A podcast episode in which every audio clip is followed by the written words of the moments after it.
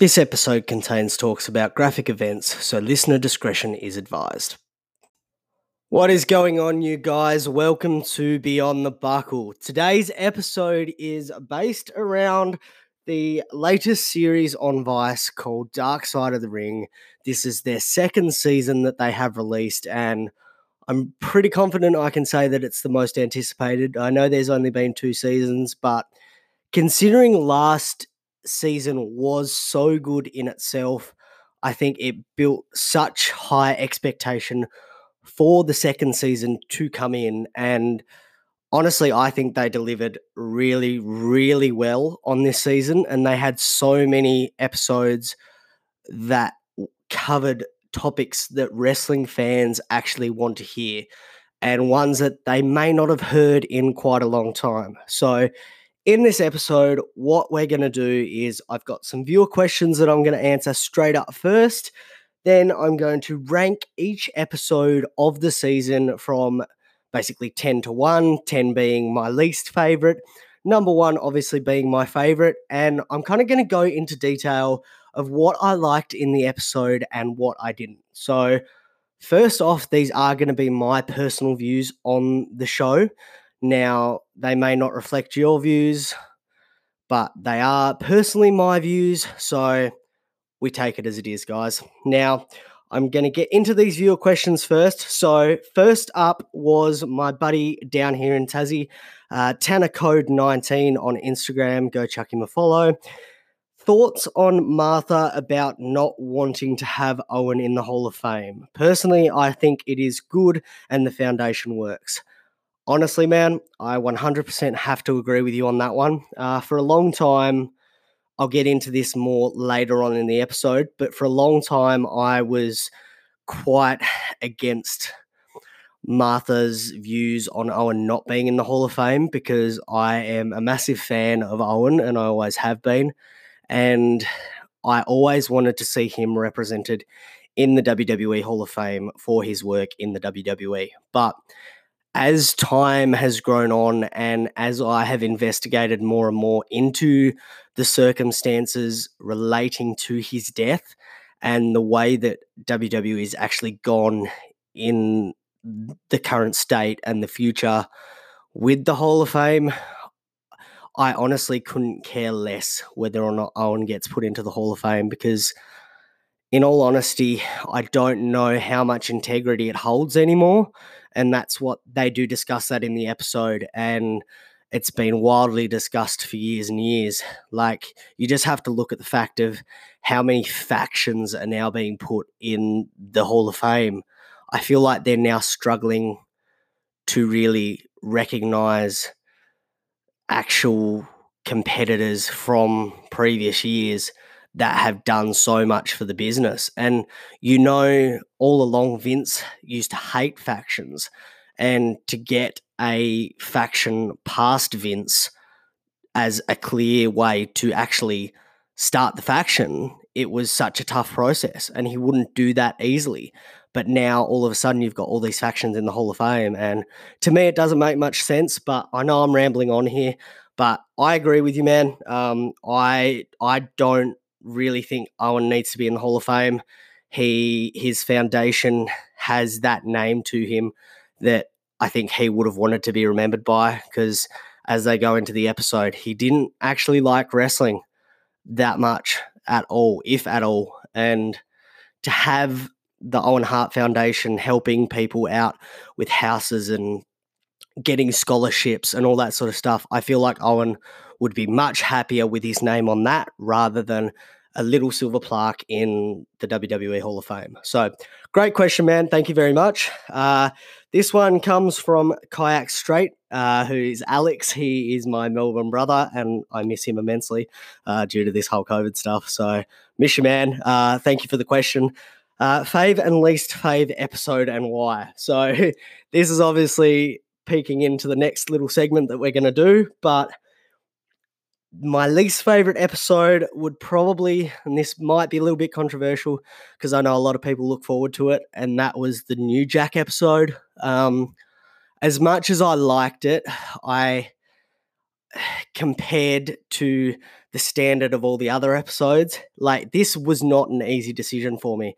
Sitting here and linking my like writing down my 10 to 1 took me about 20 minutes because I could not figure out which episodes could be ranked from from top to bottom because all of them were so good in themselves. But my least favorite would probably have to be New Jack just because I didn't have that much interest in New Jack growing up and as well as the story was portrayed, I didn't know a whole lot about the mass transit incident and I didn't really need to, I guess you could say. Um, that's probably not the right words that I want to get out, but you guys know what I mean. I, I, I didn't have much interest around New Jack, and that is probably the main reason why it was my least favorite episode. Uh, but as I said, none of these have been easy to rank from 10 to 1. But you may have figured from my little speech before about Owen that the Owen Hart episode was more than likely my favorite. Uh, it was a very, very tough call between the Chris Benoit episode and the Owen Hart episode. Uh, the Owen, the Owen one hit home a little bit more because it was a story that had literally almost never been told before on Martha's point of view, and I've heard so many different points of view of the Owen Hart incident and the tragedies and what came out of that. But you've never directly heard from Martha herself except for the lawsuit. So being able to listen to Martha and Oje and Athena talking about the way that they had a relationship with Owen rather than necessarily the fall in itself. Like it did it did focus quite heavily on the fall, but there were so many aspects of it that you didn't necessarily know about Owen that hadn't been discussed before. And it really hit home for me being such a massive fan. I'm three quarters of the way through reading uh, Broken Harts by Martha, and the book in itself is it's heartbreaking. And to read it and what they went through is just it, it literally breaks my heart. And I loved Owen as a wrestler, and eh, the way that I've heard him portrayed as a human just makes me respect him and who he was so much more. So that was my least favorite and most favorite episode. And that actually leads kind of into the next question from Ben Wyatt. I really hope I said your name right, man. Um, it's like W Y A T T E. So it could be like Wyatty, Wyatt. I don't know, but I'm sure you'll tell me anyway. Uh, um, surprised there wasn't a sit down with Brett uh, in the Owen Hart episode, obviously. Uh, funnily enough, I've stewed over this question for a couple of hours now, and I've thought to myself the reasoning why Brett would be involved in the episode and the reasoning why he wouldn't be involved in the episode. And I feel like the reasons that he wasn't involved in the episode outweighs outweighed the reasons why he would have been involved because Brett has really been the center of the majority of the interviews and point of views over time from Owen's death. And it's never really been about Martha, and Martha hasn't wanted to talk before. Like it's been 20 years, and the fact that that Brett for 20 years has majorly been the one to talk about his brother's death, I don't like I completely understand him probably not wanting to be in the episode and not needing to be in the episode because we've already heard pretty much all he can say over 20 years of how much the incident affected him and what happened there. And you also learn in the episode, and if you read the book, that um, Martha and the Hart family aren't actually very close to each other. And whilst Brett was the main one that she was close to, they have drifted apart over the years. So I don't really feel like there was a need for Brett to be in this episode. And in all honesty, I'm kind of glad that he wasn't in this episode because it probably just would have been the exact same stuff that we've heard for the last 20 years. And to have a different point of view was amazing and such a refreshing feel for for the whole incident. So I'm not surprised that he wasn't in there and didn't have a sit down interview, but you know, people have different opinions. I personally was thankful for that and glad that we do have a different point of view now. And this is something can that can be shared for years and years to come. And we can only, I guess, learn more and more now because Martha has finally started to open up about it. And I don't blame her for staying clear of this for so, so long because this is this is her husband. This was her her childhood like lover. How could you fathom this happening to that person and coming to terms with the negligence and the lawsuit and all of this sort of stuff. So I don't blame her for not coming out earlier, but I'm so thankful that she has shared her story now and I guess as a fan, I'll be forever thankful for that. So, those are my viewer, listener. Don't know why I said viewer because you don't view this, you listen to it. So, those are my listener questions uh, for today. So, we're going to go straight into the next segment, which is ranking the episodes from 1 to 10. So, as mentioned, we've got New Jack at the bottom of the list and we've got Owen at the top of the list. So, how do the other episodes rank up, in my opinion? So, at number nine, I have the Dino Bravo episode. At number eight, I have the Jimmy Snuka episode. Number seven, we've got the Road Warriors. Number six, Brawl for All. Number five, David Schultz and the slap that was heard around the world. Number four, Herb Abrams and the UWF. Number three and number two, respectively, would obviously be part one and part two of the Chris Benoit story. And of course, number one is going to be Owen Hart's tragedy. So I'm going to go into a little bit now on each of the episodes and why I liked and why I disliked each episode. So, first off, we'll obviously start on a little bit of a recap on New Jack, just if you've joined us now. Um, but basically, with with New Jack, I wasn't a massive fan of him growing up, and I didn't necessarily know a lot about his work or his time in ECW or anything like that. So this was a new experience for me, learning about New Jack, and the main thing that I really learned is that he is a crazy bastard, and not a whole lot changes from his in ring career versus his outside life. Like it just seems to me that who he is in the ring is who he is outside of the ring. There's it's not New Jack the character enters the ring and he's good to go. Like New Jack is New Jack and he he is literally just New Jack 24/7 and you kind of get a feel for that in the episode if you have watched it and it's kind of funny to sit there and watch him being interviewed and just I feel like how agitated he was. Like he can't sit still, like he needs to be moving around. And he he's just he's a mad bastard. And as I mentioned earlier, I I didn't know a whole lot about the mass transit incident and I didn't really have an inkling to look into the mass transit incident more. I think it was a bit of a I'm going to put the explicit warning on this one, but it was a bit of a fucked up situation on the part of the Bookers and also New Jack. Um, the whole thing just seemed like it went way over the top and didn't really need to happen. But, you know, these things happen in the wrestling world and. I just I don't know what to say on the whole episode because it was there was so much to take in in regards to that particular incident and what happened and what ensued afterwards and the negligence and all that kind of stuff. So it's definitely an episode that you have to watch. All all of the episodes that I talk about today must watch. Like if you are a wrestling fan, you must watch these episodes.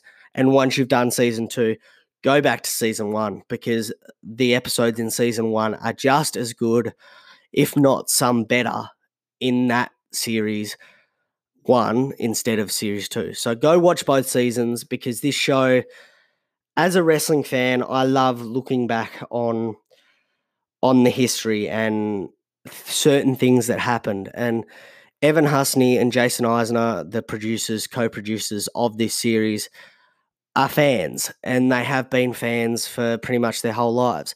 So they are doing what us fans actually want to hear. They're listening to the fans and bringing us the content that we want to see. So these guys have done such an amazing thing with Dark Side of the Ring, and I honestly can't wait for season three. And I, I hope to God there's a season three and what's actually going to be covered in that because there's so much more in the wrestling world, and these guys are going to absolutely kill it. So. Uh, the Dino Bravo episode, which was my number nine ranked. Uh, I didn't know a whole lot about Dino. Obviously, he was he was quite a while before I was I was even born. Uh, so I didn't know a whole lot about Dino. I knew a little bit of his work in WWF, uh, but not a whole lot of where he came from and the Canadian scene.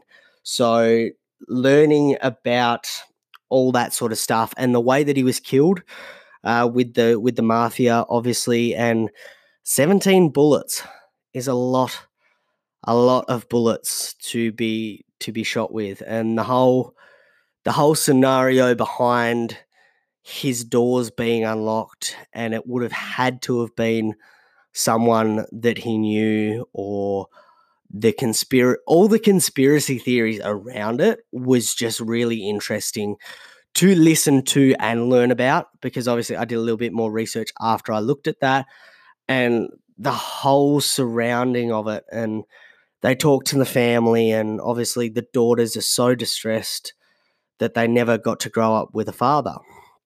And when they were so young, they just reminisce on the time that they did have with Dino, even if it was that little bit of time, and how great it was. And he's a larger than life figure. Like Vince loved him because of his look. Like he's huge. He was massive for his time. And at that time, obviously, that's what the WWF were looking for. They looked for the big, burly bodybuilder types. The the little guys didn't matter to Vince, and uh, Dino Bravo just fit into that mold perfectly. And him and Jimmy Hart and the the anti-hero, all that sort of stuff. So once again, definitely an epic episode to watch. So go and watch that. Let me know what you guys think as well. So Jimmy Snuka, who rated eight on my list. Um, I I was a fan of Jimmy Snuka for a long time uh, growing up, and obviously his legacy lives on through Tamina, uh, who's a current WWE superstar, and I I knew about the incident with Nancy, but I didn't realize just how much abuse there was and how in depth it actually got with him and Nancy over time. And I guess the thing that stuck out for me with this episode was how much the Nancy's family didn't actually like Jimmy and how how they didn't get along very well and they they kind of knew from the get-go that something they had an inkling that something would happen and that really stuck out for me as a big thing that that there wasn't a whole lot of trust of bringing in this guy into the family. And obviously, they were so young at the time. Uh, Nancy Nancy was only oh God, 23, I believe. That's just from pure memory. Uh, was 23. So that's that's extremely young to be in a relationship with this guy who's always on the road.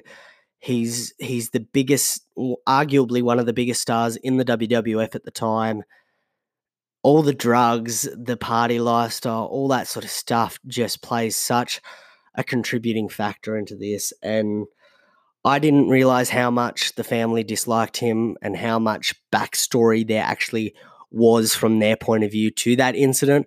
So I found that really interesting and it kind of shed a lot of light on the incident for me as a fan. And don't get me wrong, I'm still a fan of the in ring work. And I think that's that's the hardest thing with some of these episodes is to distinctly like I, I had the word on the tip of my tongue um I guess you could say, distinct the person from the ring and the person outside of the ring. So you've got that character in the ring, like Jimmy Superfly Snuka, who's the baby face. He comes out, he he thanks the fans with his kneel. That's also something that I didn't know as well that they touch on in the episode is that when he's he comes down and he does the kneel and he he puts the fingers up in the air, it actually means that he's thanking I can't remember if it was thanking or praying for the fans, um, but it was a gesture from him to the fans, which which I thought was a pretty cool fact to actually know. So that episode was actually quite an interesting one, and I feel like I could have probably ranked it a little bit higher on my list, but as I said, it was so hard to to get this list of episodes from 10 to 1 with the justification behind each episode. So just excuse me for one second. awesome. We're good to go again. So, Road Warriors was my number one, two, three, seven ranked. I'm losing my mind here.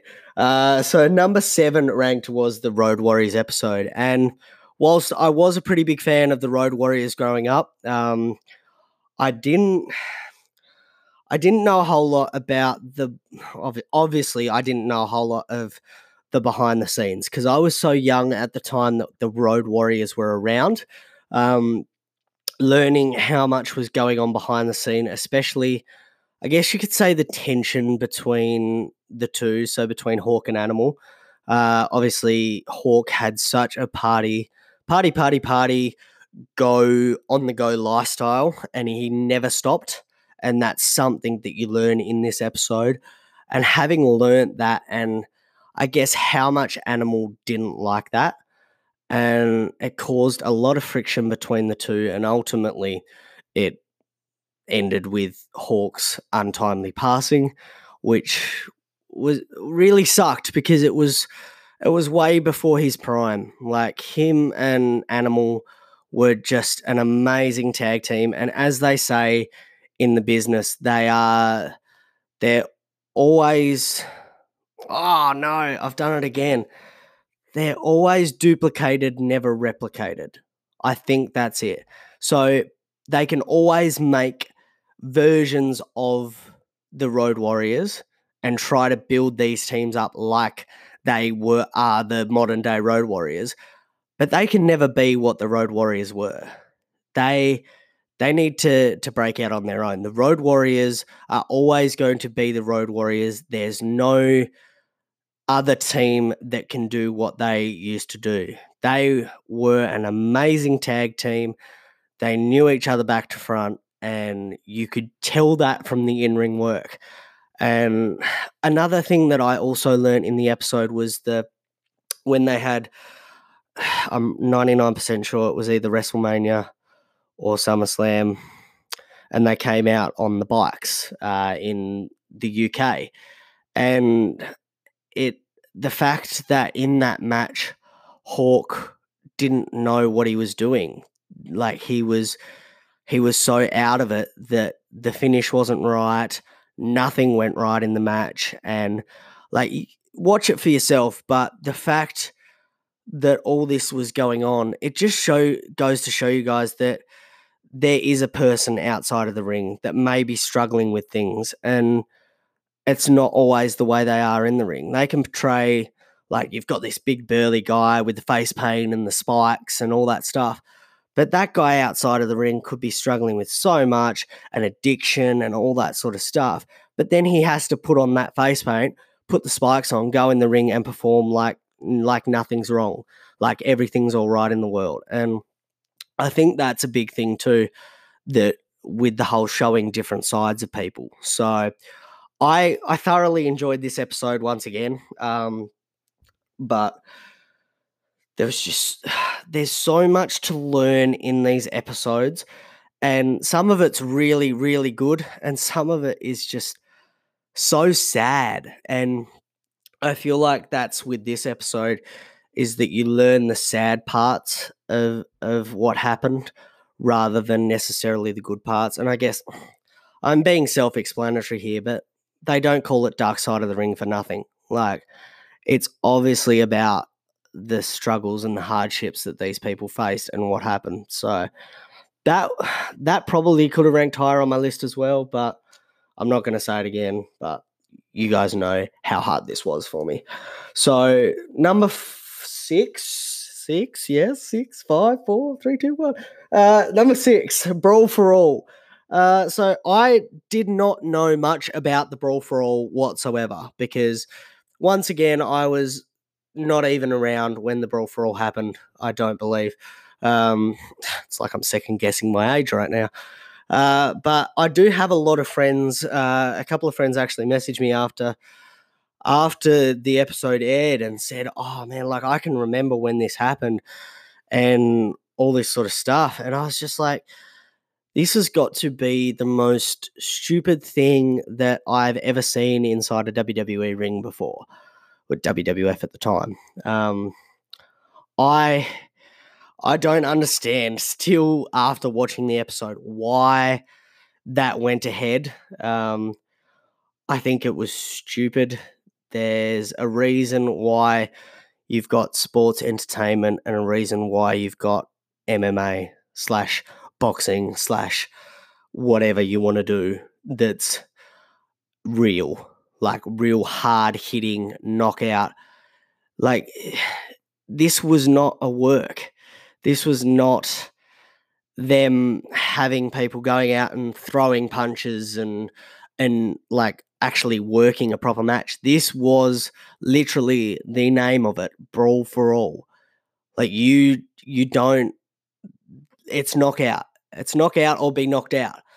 And the amount of careers that suffered from that night I'm uh, not not night the the entire tournament that it was like there's so many Dr. Death uh Bart Gunn honestly Bob Holly is probably the only one out of there that succeeded a lot and JBL um there were so many even something that I actually learned which was which was kind of interesting to me. Obviously, you've got PCO in Ring of Honor at the moment, and I didn't put the two together, but PCO was um, Carl Ouellet. I probably said that wrong, but Carl Pierre Ouellet, I think it was, and he was actually in the Brawl for All, and he's he's gone on to have a pretty successful career, but outside of WWF at slash WWE. So the only ones that really benefit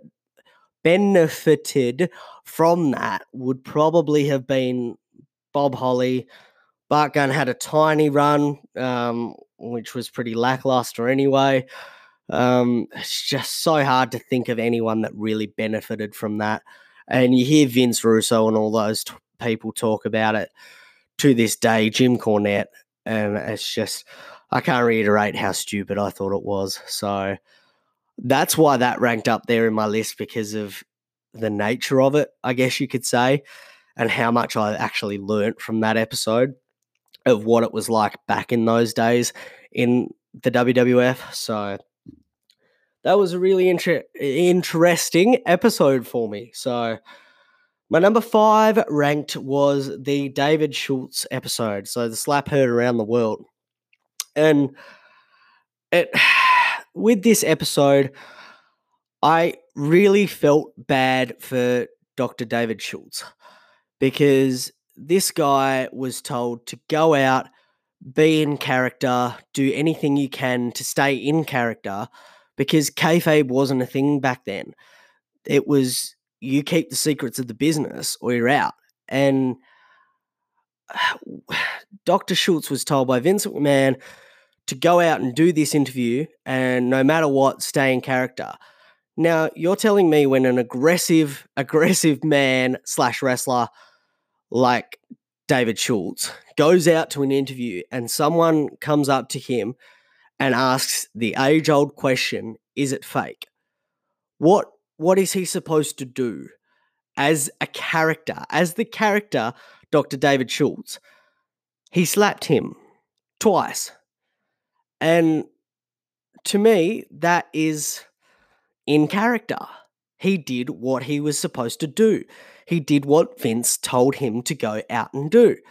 And they talked to John Stossel, who was the the reporter for ABC 2020 at the time, and honestly, it, personally, it made my blood boil when I heard this man talk about the situation. And he said that he went to one of the WWE doctors, and like the actual WWE doctor told him that he had a condition where basically, if you get hit in a situation like this and you're feeling this pain, basically you're only doing it for money and you you're only feeling this pain still to this level because you want something out of it. And John Stossel just laughed it off and said, ah ha ha, like this is this is crap and requested to see an actual doctor. And so he, he went and did all that stuff. But then later on in the episode, he comes back on and he says something along the lines of, well, maybe the WWE doctor was right. I guess the pain did disappear after I received the $425,000 or whatever it was, the settlement. And I just thought to myself, you cannot be serious. Like, that made my blood boil that that he was defaming this person for this reason. And as soon as he got paid, magically the hearing problem went away and he was all good to go.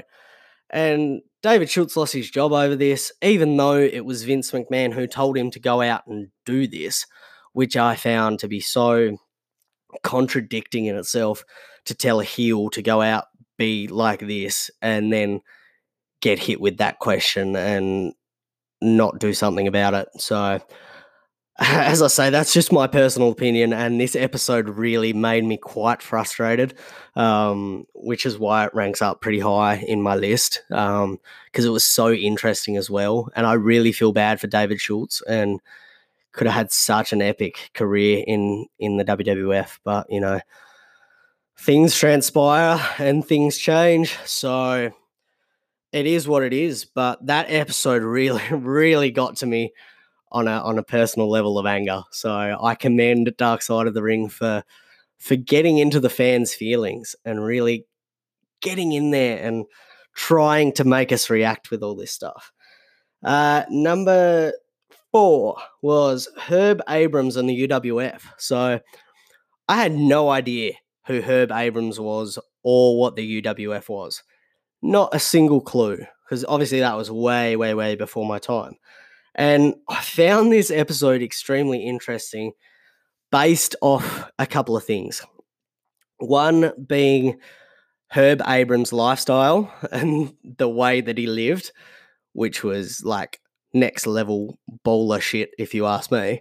Um, and the way that how many like actual top stars ended up almost going to the UWF, and some did end up in the UWF. But one of those major marquee moments in the episode, you find out that Andre the Giant actually signed with this company, the UWF, whilst he was still with WWF, and he signed with this this little promotion that wasn't huge.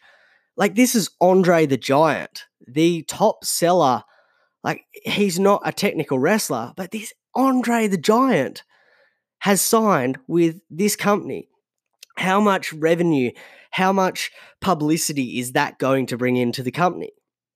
But of course, Vince McMahon swooped back in, offered Andre a shit ton of money, and Andre went straight back to the WWF before anything could ever pick off and kick off, if you will. Pick off. I don't know why I just said that, but it was such an interesting episode because just purely based around that fact and the demise of the situation and how he passed away, and then all these conspiracy theories that he didn't pass away, he's actually still alive. And they told a story at the end where someone came up to a show and he had the little red cowboy boots on and and was asking questions at this this UWF show, and he's just kind of smiled and then walked away. And everyone was convinced that it was Herb Abrams, even after he passed away, and that he was still alive because of those signature little red cowboy boots that he used to wear, with nothing else, usually, mind you, which you'll find out in the episode. But that was a really eye opening, I guess, episode for me, kind of introducing me to that world of the UWF and what it was at the time and what it it was building up to be at the time. But I that's that would probably be the main reason why, apart from the obvious two, that ranked in at number four for me. Now, these last two episodes I may ramble on about, and they're they're both extremely close to me as a wrestling fan because both I kind of remember vividly, but for different reasons and obviously different time periods, etc. But the first one is going to be the Chris Benoit uh, episode. Now, obviously, that was a two part series, so this ranks in at number three and number two for me. I still remember the day back in 2007 that Chris Benoit had passed away, and we we got the news. And at the time, I was what are we talking? I was ten or nine, nine or ten years old. I think yeah, I was nine going on ten, and I had Chris Benoit action figures. I had all all Chris Benoit stuff, and I loved him as a wrestler. I just remember my dad came home one day and he had a printed out piece of paper from work. He's like, "Oh, have you seen this? Obviously, back then I had no social media. I had absolutely nothing. He's handing me this piece of paper. I just remember looking at it and like, no, like surely not, Chris, Chris Benoit. Like a couple of weeks ago, I was watching him on the TV. What, what the hell happened? And the older I got, the more it started to sink in because obviously being so young nothing really sunk in at that time to the extremity of of the incident. So I always still used to talk about Chris Benoit and all this sort of stuff, and and everybody be like, "Oh, but he killed his family," and all all the tragedy surrounding the the deaths, and that didn't really sink in until I was much much older. And I over time I've done a lot of research on this and I've looked at videos, transcripts, all this sort of stuff and in a way I feel so bad about the situation from both parties' perspectives, being the party of Chris and being the party of Nancy and Daniel because the CTE is what really gets me and at the time, being such a young fan, I looked at a chair shot and I was like, yeah, oh my God, like, this is so cool. But they were not protected. They they didn't get their hands up. There was nothing. It was a steel chair to your skull. And then there's this man flying off the top rope to hit you with his head for the end of the match. How many times did this man do that? How many concussions did he have? Like something that really stuck out for me was when they were talking to Chavo, and obviously Chavo received the text message that said, "The dogs are out back. Uh, here's my address." And Chavo was like, "It was weird because I already had his address. Obviously, he'd been friends with Chavo for years. So why would someone in their right state of mind text?" their one of their best friends giving them the address when they already know like that person's address. It just seems to me that he had no idea who he was talking to, what he was doing, the state of psychosis that he may have been in, whatever it was. And the thing that hit me hard was the fact of how long it transpired over. Like we're talking days. We're talking that Nancy was deceased early, then Daniel, and then Chris. Like this, this wasn't just a okay, it's happening. Like it's ten minutes and it's done. We're all we're all passed away. it was over multiple days. And I guess the thing that that really stuck out for me in this episode was the view from from David, who we don't hear much from, and uh, Sandra Toffoloni, who's obviously uh, Nancy's sister, and hearing those two perspectives, and to hear um, David still talk about his dad being his hero, and that's never going to change because he can he he never saw that side of Chris. He he saw Chris for what he was, not for what happened on those fateful days. And to hear how emotional he gets and his recollection of it and all the events with Nancy and and the same with Sandra and how they didn't really have much connection with the Benoits after after the incident. And to see the reunion between uh, David and and Sandra was so touching, and to have it for me, I I love AEW as as a company, uh, All Elite Wrestling, and because it's fresh, it's new, but to me, this was another level of fresh and new because uh, Sandra and David can come together and be happy at wrestling again, but not at a company that discourages ever using the man's name. And they don't have to do that. They don't have to go back to the to WWE slash WWF and and all that sort of stuff because they don't feel welcome there. But with Chris Jericho and being such a good friend of Chris Benoit and the reunion and everything surrounding that, I feel like there may not have actually been that opportunity for David and Sandra to reconnect on a level of a somewhat love for wrestling, like uh, if there wasn't AEW. And I just, the reunion really got to me, and the whole the whole story still gets to me so much because I remember it so clearly. And I remember seeing the wrestlers' reactions like Chris Jericho, CM Punk, all those guys. Like, especially after the, the fact that it spiraled so much after Eddie passed away and he didn't have his best friend, and the things you learn about the journal where he wrote to Eddie every single day. Like, imagine losing someone so close to you that you cannot get out of the state where you can't let them go. Like having to write to this person every single day just to make help yourself get by in life. I just it's something that I could never fathom and something I guess we'll never understand sorry, uh, from the from the perspective of Chris Benoit because we'll never know. Um, so these these two episodes really hit hard for me. And I'm glad that they were at the start of the series as well, that they were episodes number one or two, because it kind of set set a tone and it was something that people wanted to hear about. And it's not like they left it to the last episode to build up the anticipation or all that sort of stuff. But to have that story out there and from those other p- perspectives that we hadn't seen, like the same with Owen and Martha, um, you you hear so many perspectives on the story, but it doesn't.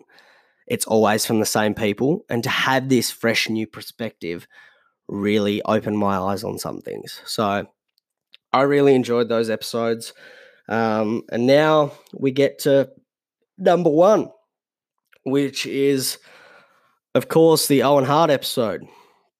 Possibly for me, one of the hardest ones to watch. Um, I still remember when I was in primary school and you you used to sit on the computers in the library and this back when they were like big chunky desktop hook it up to the home internet kind of style and I'd sit there and I'd just be looking up Owen Hart, Owen Hart, Owen Hart and everything that happened with him and the wrestler that he was and obviously the biggest thing for me was the fall and what happened with the fall. And I didn't understand what had happened until quite later on until my early, I don't know, you're looking at maybe 18 or 19 years old. And the more and more that I dug into it, the more, I guess, upset it made me. Um, and you watch like some of the interviews are just so hard to watch with with Bret Hart especially and they put this man's life and hung it 50 feet above a ring for a stunt that did not need to happen in the slightest. Like, there's so much that I could say on this, and obviously, you might be able to hear a little bit of emotion in my voice right now talking about it. But the fact that they they put this man so high up to parody Sting's entrance. They didn't get the top rigging crew. They there's so much negligence. And I only learnt this after I started reading about the lawsuit and started reading the book, um, Broken Harts by by Martha Hart. And I had opened my eyes so much to to everything that didn't need to happen and how scared he was on the day and how he didn't want to do the stunt. But being in such an industry where if you say no to the bosses too many times, you're on the chopping block. Like you go from main event player down to being a jobber. And obviously, looking after a family at such a young age, Owen didn't want to do that. Owen had his family's interests at heart and he loved his family so so much and he'd do anything for them. Like I I always thought that Owen was one of the most gifted, talented wrestlers I've ever seen. And man, he must love the business so much to be that good and what he was doing. And to find out that he didn't actually love the business that much, he was just doing it for a job because of the amount of money that they'd offered him. And to find out that he went and looked at other careers and and wanted to be all these other things just it it just doesn't sit well with me with the fact that he died in the ring like especially around the circumstances that he did pass away being from such a meaningless stunt and you hear Jimmy Korderas, who was the referee in the ring at the time talk about in the episode where Owen was falling and all you could hear was look out. And then they pan to Jim Cornette and Jim goes on about how selfless this man was and breaks down completely. Like in his final stages of life, like he knew he's falling 50 feet. There's no way that the ring is going to protect him or save him or anything like that. Like he's gone. And he probably knew that. And his last act was to to make sure that nobody else got injured. And then all you hear is Jimmy Korderas say that he felt something brush past him. And then the next minute you're in the ring and everything transpired from there. And another thing that really got me in this episode as well was finding out that JR only had 10 seconds to prepare how to tell millions of people watching on pay per view that one of the top stars in the company, one of the brightest athletes, and one of his closest friends had passed away. Like, imagine just sitting there and trying to get an update on someone you love, and the next thing you hear is he's dead. And then you hear 10, 9, 8, 7, 6, 5, and then you're back on live TV and you have to muster up the courage like that. I will have respect for Jim Ross forever and ever and ever for for even getting out the words that he did at the time. Like that will always stick in my head. And the other thing that sadly will stick in my head is why the show continued to go on. I will never understand why that show was not called off straight on the spot. A police investigation launched, and everything could have been sorted a lot easier than it was. But no, they literally pulled a lifeless body from from the ring and swept everything away and continued on with the show. And something that I learned in this this episode was actually that there was quite a divot in the ring and there was still blood on the mat. And I know the blood on the mat has been talked about for years as to whether or not it was actually Owens or whether it was from a previous match. I know people have talked about the blood being Matt Hardy's, um, but the the reaction from Martha seems to be that it was Owens' blood. And like this is an uneven ring. And imagine having to go out there like Jeff Jarrett was on next and he's cutting a promo in in character at the same time as his close, close, like almost best friend is literally on the way to the hospital, basically already dead. How hard would that be to come to terms with? But you just have to continue on with the show. And I've never agreed with that. I've never been happy about that. The show should have been called off straight away. Everybody should have exited the arena. And I know quite a few people did after the fall because you, you just you can't imagine sitting there and seeing a wrestler fall fall to his death and still wanting to go on with the show and continue watching the show. The thing that majorly shits me about that as well that you somewhat see in the documentary, but if not, look it up on YouTube, is that after while they're still trying to give the updates on Owen, the crowd's silent. There's there's not much going on, and there's like these four or five idiots in the background behind Jim Ross and Jerry Lawler, and just actually I think Jr. might have been uh, Jerry Lawler might have been in the ring at the time but they're just waving their arms. They've got their beers in their hands. They're screaming. They're yahooing. All whilst this is happening, and I just, can, I can never understand what might have been going through their heads, and whether or not they thought it was a work, whether or not they thought it was part of the show.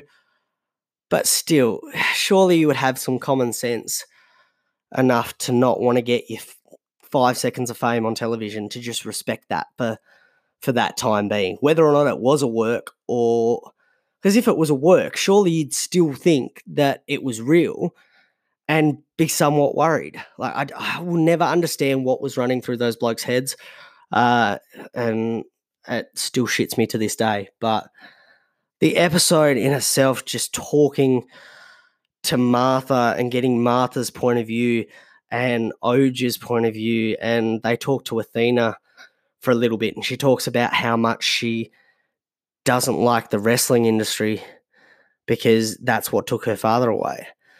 And it's the same as Oje. Um, Oje talks about the train and how he how he loves trains, and he was meant to go to a show with with Owen, and Owen blew off a show like an actual a wrestling show, and said, "No, look, the kids come first. This is this is what I'm doing today like I will come later. And so he went to that that train show. So family was always first for Owen, and it just it breaks my heart for Athena and Oje. But you look at Oje, and he's he's a spitting image. I don't know. I see so much of Owen in Oje, but I also see a lot of Martha in Oje. And personally, I think Athena's a spitting image of Owen, uh, funnily enough. And I just feel so bad for them. And the way they talk, they, they do a little bit at the end where they talk, I guess, to him. And you just see them both break down. And it's, it's, it's rough. It's a rough episode to watch. And it's really not easy if you're a fan or if you've, if you grew up watching Owen Hart. And, seeing how much of an impact it was. And I know I'm backtracking and I'm babbling here, but there was also one more thing that literally just popped into my head that I just remembered was the fact that through all the legal proceedings, Martha actually still has the carabiner, the quick release snap lock that was attached to Owen on the night that he fell. And the strength that it must take for her to to have done what she did like we're talking 24 to 48 hours after he's passed away she's already looking into launching a lawsuit A week later, she goes back to Kansas City. She walks the catwalk with Athena and Oje, the exact same catwalk that Owen walked uh, to his death, basically, because she wanted them to not, I guess, not know what happened. She didn't want that. She wanted them to know what he saw, what were his last moments, so that they wouldn't be questioning it for the rest of their lives. And that takes some mad courage, like absolutely amazing courage to do because you you look at the whole story and then you look at those those parts and you just realize how hard that would have been for someone. So I know I rambled on a lot about Owen just then, um, but obviously, as I say, he's one of my all time favorites. The man just seems to have had so much respect from his peers, his family. Such a family man. Wanted to get out of the business early so that he could raise his family. Uh, they they were almost they were meant to move into their new home four days after the incident. So you just look at all those factors, and I don't know how you couldn't possibly not respect that man and what he did for the wrestling industry and for life in general. And I guess you can see that going on through the Owen Hart Foundation, which is just amazing. So that's that's basically this this episode. Um obviously I got myself a little bit emotional and worked up about the Owen Hart situation. But that's how I felt after the watching the show. So I guess I relate that guy that to you guys pretty well. Um, that pretty much concludes this episode. I I really do urge you guys to go out and watch Dark Side of the Ring. Uh, it's one of the greatest shows, probably the greatest show I've ever watched in regards to wrestling and behind the scenes, quite easily. Uh, but in general, it's one of the best shows I've ever watched, and I seriously cannot wait for season three if there's going to be a season three. And as I said, after you watch season two, go back watch season one. Uh, there's just as many good stories, but I feel like they touched on quite a few more, I guess, up to date, I guess you could say, or more modern situations, majoritively in the second season. So I'm going to leave it on this note. And I really hope you guys enjoyed this episode. Uh, if you're on Apple Podcasts, leave us a review, leave us leave us a follow. I don't really know what you do on Apple Podcasts. I know that you can review the show. So if you can leave us a review, that would obviously be, be great because then we can reach a wider audience. Uh, if you're on Spotify, give us a follow. Don't forget to like our page on Facebook and follow us on Instagram. But for now, I will see you guys on the next episode. Uh, stay classy and we'll see you then.